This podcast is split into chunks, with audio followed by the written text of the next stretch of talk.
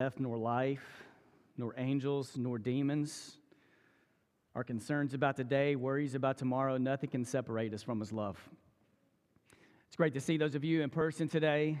It's, thanks you, thank you for all of you who are joining us online. I'm so glad that there are ways to keep us connected.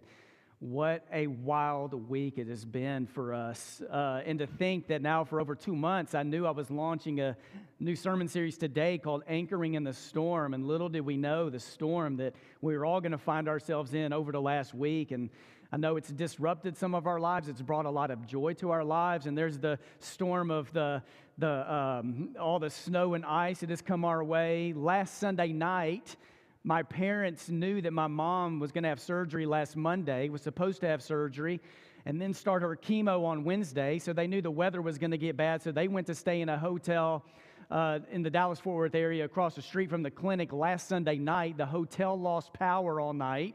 So they had to walk from the fourth floor to the bottom floor. My mom unable to carry any luggage at all.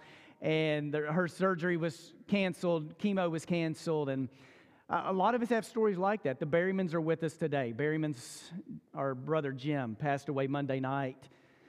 And I was on a Zoom call with the family Thursday as we're trying to think through funeral preparations. And this is not how we wanted to grieve. So to see all of you on the same pew today, knowing you've been in the same house for maybe 36 hours, I'm so glad you're all together. And we're going to celebrate your dad this afternoon and husband. We, uh, th- I'm so thankful for the crews who came to clean up our parking lot yesterday. I was out there with an extension cord and a hair dryer for a few hours, and, and I got most of it myself.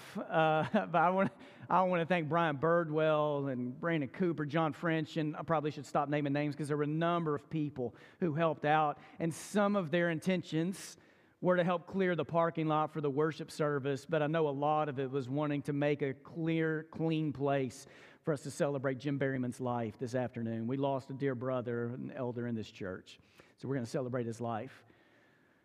Let me start with a story from back in 2009. Uh, Marquise Goodwin was a guy who played in the NFL for a number of years, and he had a friend, Corey Smith, and uh, not only were they professional football players, they loved to fish. For Marquise, this is something that developed in his life at a young age. It's, he had uh, been through a, he had a troubled childhood and his grandmother taught him how to fish it was an escape for them so in the off season that was his escape he loved to go fish and there was one day that the two of them so marquise and corey and they had a friend william bleakley and another friend named nick they all decided they were going to go offshore in Florida and they were going to go fish for, uh, they were going to go fishing. And it wasn't just offshore in Florida. They were, this wasn't just a few hundred yards offshore. They ended up going uh, 50 to 60 miles offshore. There was a place they loved to fish out there. So they went out this one day and they knew, I mean, this was February 28th of 2009. So even off the shore of Florida, it's going to be chilly out there on the water. So they had their sweatpants and they were dressed for the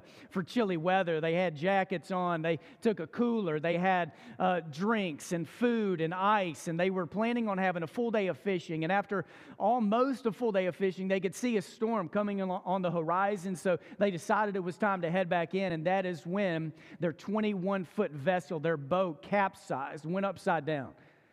And these four guys, who all of them were either bodybuilders or played in the NFL, but even the four of them trying to get on a side of a vessel to turn it over in the water, even all the muscle between the four of them, they couldn't do it. So then they started to try to think through, okay, what are we going to do? And, and William Bleakley swam under the boat where he brought out a, a, an ice cooler so they knew they had some drinks and some food. And then they started to think, how could they help other people know, even though they're 60 miles out there, uh, what could they do? So they found the flare gun, but the flare gun was too wet. It wouldn't work. They found their cell phones that were inside baggies, but they were too far out to have cell coverage. And the sun was going down and a storm was coming in. Could you imagine the feeling of helplessness? And then uh, the sun went down, and about 12 hours later, and they know that because one of them had a watch on. It was 5:30 a.m. when Marquise was unresponsive. They were unable to bring him back. And then hypothermia began to set in. And, and people, a couple of them were delusional. They didn't know what was going on. So a few hours later, another one of them ended up just floating out to sea. And then there were two of them left where uh, the story is that they basically held each other for 24 hours. And then another one was unresponsive. And then after 48 hours, where people, uh, Coast Guard, had been searching for them and couldn't find them. And after 48 hours, they ended up finding Nick, who was there just sitting on top of a vessel, delusional, didn't know what was going on. The doctor said he may have had about five hours left of his own life. And they found him. And if you go and you look up stories, there's, there's some debate of what really happened because Nick was kind of delusional himself and what really happened and how did those other three guys lose their lives.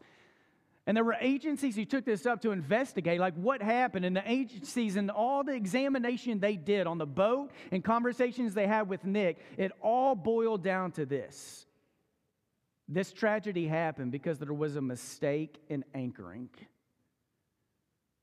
That when they got out there, the fish, they dropped the anchor. And the anchor ended up getting stuck in a reef. So when they saw the storm on the horizon, and it was time for them to head back in, they knew the anchor was stuck, and one of them went full throttle on the boat. And any experienced boat driver knows this is not what you do if an anchor is ever stuck. And the problem was with anchoring. The mistake was an anchoring mistake. And I hesitate to tell the story today of three deaths out on the sea to convict and to challenge us to take seriously how we anchor so let me begin with this that the good news today is we have an anchoring message. That the songs we sung today and the prayers we pray, we have an anchoring message. No matter what we go through, there is an anchor and a foundation. And this is a message that is good news for us and it's good news for the world. And I also hope, and what I'm going to talk about the next six to seven weeks, is that we can somehow say that we also have an anchoring problem. That there are times in all of our lives when we reach for anchors that will temporarily keep us above the water, but they will not temporarily satisfy. They may sustain you for the season, but they're not going to eternally provide you with the security that you need. And we reach and we grab for anchors that may be people, or things, or substances, or dreams, hoping they can sustain us and keep us afloat, but they'll never satisfy like our ultimate anchor. If you open your Bibles in the book of Hebrews, I want to jump around in Hebrews just for a few moments. Now, when it comes to Hebrews, we don't know exactly who Hebrews was written to, and we don't know who wrote Hebrews. So there's a lot of debate about it. Now, most people believe, and they believe this for hundreds of years, most people believe that Hebrews was written either to a lot of Jews who had become believers, so they may be second century or second generation Christians who are believers in Jesus, but that they are now backsliding into forms of Judaism.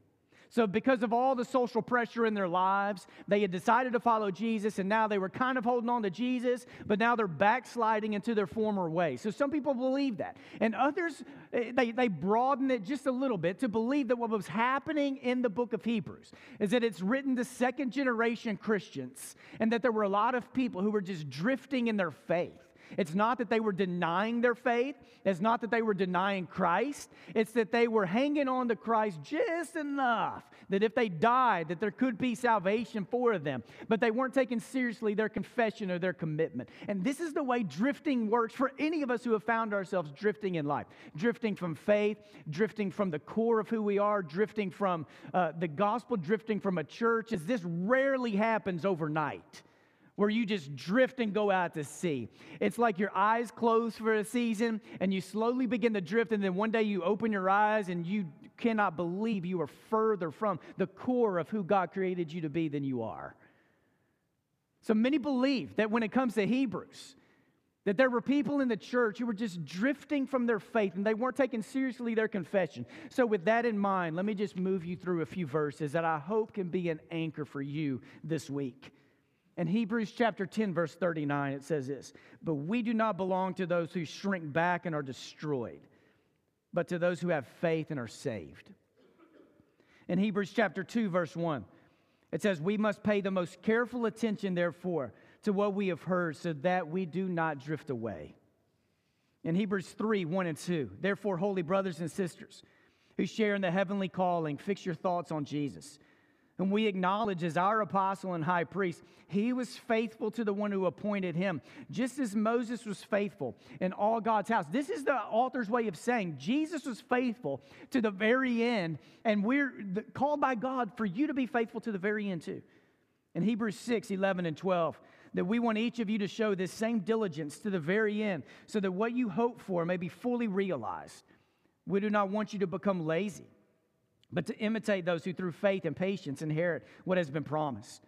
In chapter 9, verse 28, so Christ was sacrificed once to take away the sins of many, and he will appear a second time, not to bear sin, but to bring salvation to those who were waiting for him, not passively waiting. This is actively waiting for him.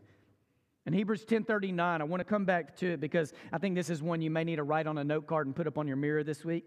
We do not belong to those who shrink back and are destroyed but to those who have faith and are saved. And then, right in the middle of the book of Hebrews, right in the middle, you have these, these three verses that center around the word anchor. And it says this, chapter 6, verse 18. God did this so that by two unchangeable things, in which it is impossible for God to lie, we who have fled to take hold of the uh, we who have fled to take hold of the hope set before us may be greatly encouraged.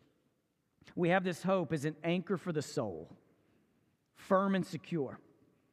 It enters the inner sanctuary behind the curtain where our forerunner jesus has entered on our behalf. He has become a high priest forever in the order of melchizedek. And i want to read this from the message because i love the way uh, i love the, how eugene peterson helps translate this we who have run for our very lives to God have every reason to grab the promised hope with both hands and never let go. It's, it's an unbreakable spiritual lifeline, reaching past all appearances right to the very presence of God, where Jesus, running on ahead of us, has taken up his permanent post as high priest for us in the order of Melchizedek. So today we're launching a, a seven week journey for us a sermon series called Anchoring in the Storm. So, the next seven weeks, we're going to talk a lot about storms and we're going to talk about anchoring.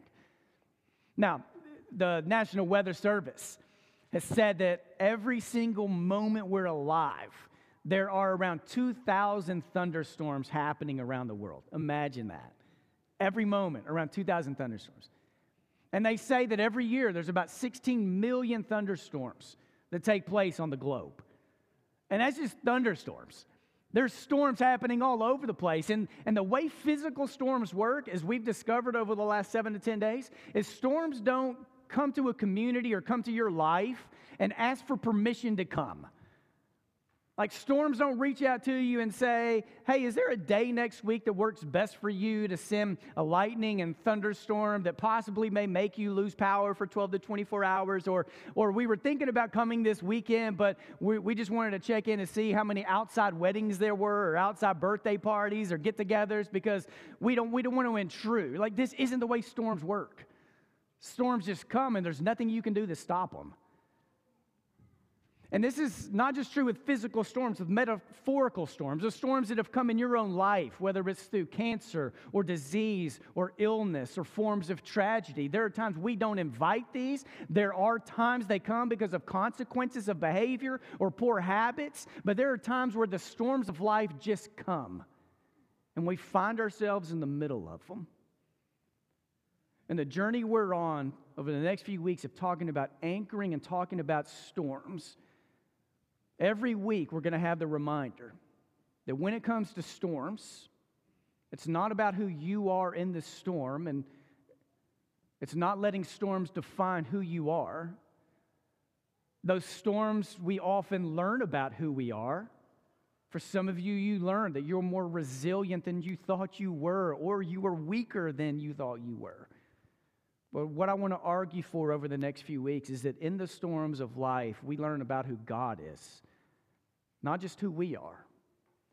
That we serve a God who doesn't just wait for us to get on the other side of the storm to reveal his character, but a God who is with us every step of the way, a God who saves, who redeems, who heals, who lifts up, who builds up, who gets low. This is, this is our God. So, this burden, this, this idea came to me last fall as I was thinking about the Easter season. And I was thinking about the idea of anchoring and the idea of storm. And as I continued to process and think through a sermon series, it developed into a book that we released a couple of weeks ago. And I know we're still in the process of trying to get a copy to every family unit in our church. And it's a book that's going to be a guide for us over the next seven weeks, kind of a companion to the sermon series where I'm not preaching every word from a chapter, but some of the principles in a chapter. And when it comes to the book, if you have it, great. If you don't, hopefully it's coming to you. You could find it on Amazon. And you could choose to read this just in one setting, or you could read it chapter by chapter, which is kind of how we're going to journey over the next few weeks. But when this idea came to me last fall as I was with God, it, it, it, was more than just an idea for a sermon series, and it was more than just an idea that became a book. It was more than just an idea for a journey through Easter season. It was a burden for me. Because I knew as we came to the end of 2020 and we're stepping into a new year, I knew 2021 was looking at us saying, please don't have such high expectations of me. Now, 2022, I think, is over there with, uh, hey, you can try to have high expectations. I, hopefully, we all think 2022 is going to be better. But as we were coming to the end of the year, I knew we were coming to the end of the year and into a new year where many of us are reaching for an anchor because the pandemic and other storms of life have hit and the waves have come. And we've reached for things that can just keep us above water. And if we're not careful, we're reaching for things that will never satisfy. And I want this Easter season, I want the journey up to Easter to be an anchoring season for the life of this church for us to take seriously what we are clinging to as our ultimate anchor in life, and as we take seriously what we are clinging to, that we are also thinking who are the people in my life, in my neighborhood, in my job, in my family, uh, within my circle of friends, who are people right now who are disconnected from God? Because the two questions that should drive every believer one is, how am I clinging to the anchor in my life? And the other is, who in my life is disconnected from God, who needs to be anchored in God, and what am I doing to help and assist them? Because anchoring is not just about you anchoring in God, it's helping to anchor other people in God too. When it comes to anchors, an anchor doesn't protect us from the storm. But when the storms of life come, an anchor can provide security and stability and protection and connection that we need. So, uh, I know for a number of us, a few days ago, we started the Lent season. And uh, I, this is something Casey and I started when we were 21 years old. So now, for almost two decades, we have honored the season of Lent. And we, so we take those six to seven weeks leading up to Easter as a season of reflection, of inspection, of deep commitment to certain spiritual disciplines that help transform parts of us. This also is a season of allowing God and asking God to point out things in my life that need to be transformed, that need to die, so that the risen Christ can live in every part of me. Now, here's what I believe is that there are going to be a lot of people in heaven who never honored the season of Lent, and there are going to be people in heaven who, for, for whatever reason in their life, never fasted for a day in their life. But what I also believe is this is that you can be a mature Christian and never honor Lent, but you cannot be a mature Christian if you don't have serious seasons in your life of inspection and reflection.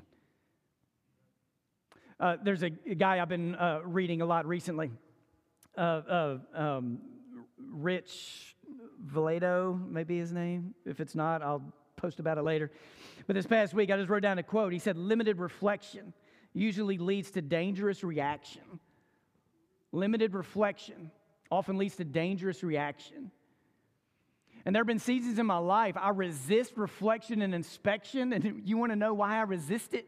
Is because I don't want to know if there's something there that needs to change. So I learned this in my life last summer in another way when I was told by multiple people when I would take my car in to get an oil change that my Honda Civic, that the transmission was about to die and I needed to prepare to, to put a new transmission in it. I resisted this for months. I didn't want Chad Chapman to look at my car. I didn't want some people to look at my car because I didn't want to know what the price tag was going to be on it. And just maybe, if I didn't think about it, maybe the problem would just go away. And this is true with some of you. You've had issues with your body before, with you've had shoulder pain or back issues or maybe other things going on with your body and you did not go to a clinic or a doctor because you didn't want to know what was wrong either because you didn't want to deal with it or you didn't want to believe it was reality or you didn't want to know how much it was going to cost to fix it and maybe it would just go away. So sometimes what keeps us from going to God for reflection and inspection is I don't know if I want to deal with the parts in me that God is so eager to transform. So I want to give you a challenge this week, a spiritual discipline to practice. Is that at some point you will take Psalm chapter 139, verse 23 and 24. Search me, O God, and know my heart. See if there's anything offensive in me Lead me in the everlasting way. That you will take Psalm 139, 23, and 24. That you will pray that and read that a couple of times. And then that you will sit with God for five to 10 minutes and give God a chance to respond. And this is one of the most dangerous things you could ever do is to ask the creator of the world to inspect and to search your heart. But when we do this in the presence of God, we know that anything God reveals is not because God is bringing shame or an overwhelming sense of guilt or because God wants to tell us how bad we are. It's because God wants to help us to look more like Jesus. So anything God reveals comes from a heart of a God who has our best interests in mind. He wants to lead us closer to who God is. There may be some of you participating right now and you're listening to all this and the journey we're going to be on, talk over the next few weeks about storms and anchors. So, the next six to seven weeks, we're going to focus on some of the storm storms that show up in the Bible. So, Noah and Jonah and Elijah and uh, Jesus in Acts chapter 27. And I don't want to look so much at the details of those storms. I want to look at what do we learn about God in each one of those stories. And this is going to lead us up to Easter, where we celebrate the ultimate storm of Jesus' defeat of darkness and sin. And some of you may be watching right now, you may be here right now, you may be thinking, your anchor has never been stronger than it is right now. Like your faith, you have never been more deeply anchored in God. And our response to that is, I praise God for it. And my challenge to you is help other people anchor. Don't be like Rose in the Titanic. Right? Because anybody who's seen the Titanic, can we all agree that there was enough room on that board for multiple people? Can we just agree with that? Right? Don't be like Rose, where you find some board that keeps you afloat and it's just for you. That the good news of Jesus isn't just for you, it's to share. So as you anchor deeply in God, who in your life is God asking you to help anchor to? And there may be some of you watching today, or you're here in person, you may be thinking your anchor has never felt weaker than it is right now. And this is the place you need to be. Because we're not a church that's going to have a message that's going to make you feel guilty or chastise you. But we want to come alongside of you in every way we can to be a friend or to take your hand and to help link you and connect you to the ultimate anchor in life. There's a movie that was released back in 2003. It's called We Were Soldiers. And it's a movie that um, it was uh, based, it's based on a true story during the Vietnam War. And there are moments of the movie that it is showing you these intense battle scenes. I mean, it, very intense. And then there are moments of the movie that show you what life was like back on the base in all their homes, where you had women and children who were trying to live their lives, yet they knew every time their husbands went out in one of these battles that there were going to be husbands and men and daddies who weren't going to return home. So there's some intense moments back on the base where uh, sometimes dozens of these women are finding out in the same day that their dads and their husbands are not returning home. And there's this one deleted scene. So if you go watch We Were Soldiers, this scene's not going to show up. It's a deleted scene. As you know, I mean, every movie has scenes that they, they created that don't make the finished product. And there's one deleted scene, and it's a, it's a scene that comes, it's a Sunday morning in church, and it's a week that many of them found out that their dad, their husband, the man in their life isn't returning home. Many of these women just found out that they are now new widows, and they go to church. Now, in this scene, there's an older couple in the back, and I'm not going to be able to point it out to you, but the main woman in this scene is playing her from real life. She was there for this moment. And here's this widow, this new widow, who was tasked that day in the church to stand up and to sing a song. And I want you to watch this 90 second clip just to see how this happens. For our offertory hymn, Catherine Metzger.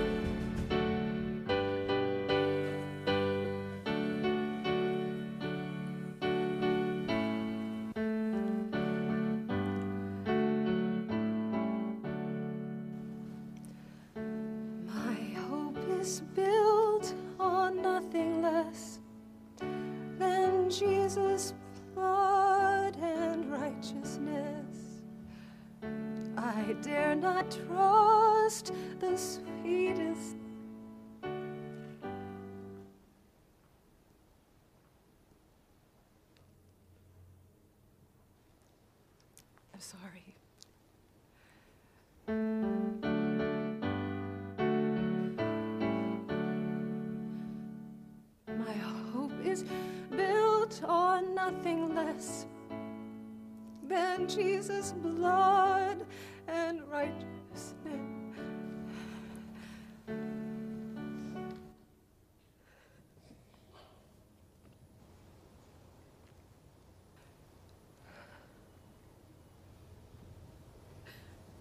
On Christ the solid rock I stand.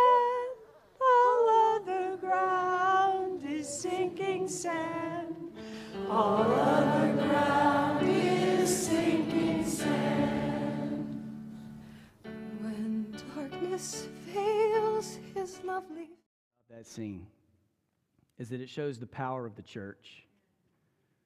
And when there are moments when we cannot get the words out about our foundation and anchor, the church sings the song.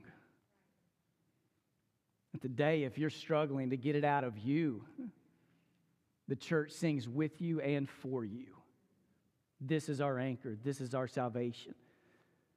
So, for the next few weeks, what we're going to talk about every Sunday is that do not let the storms of life define you. Let they illuminate who God is in you.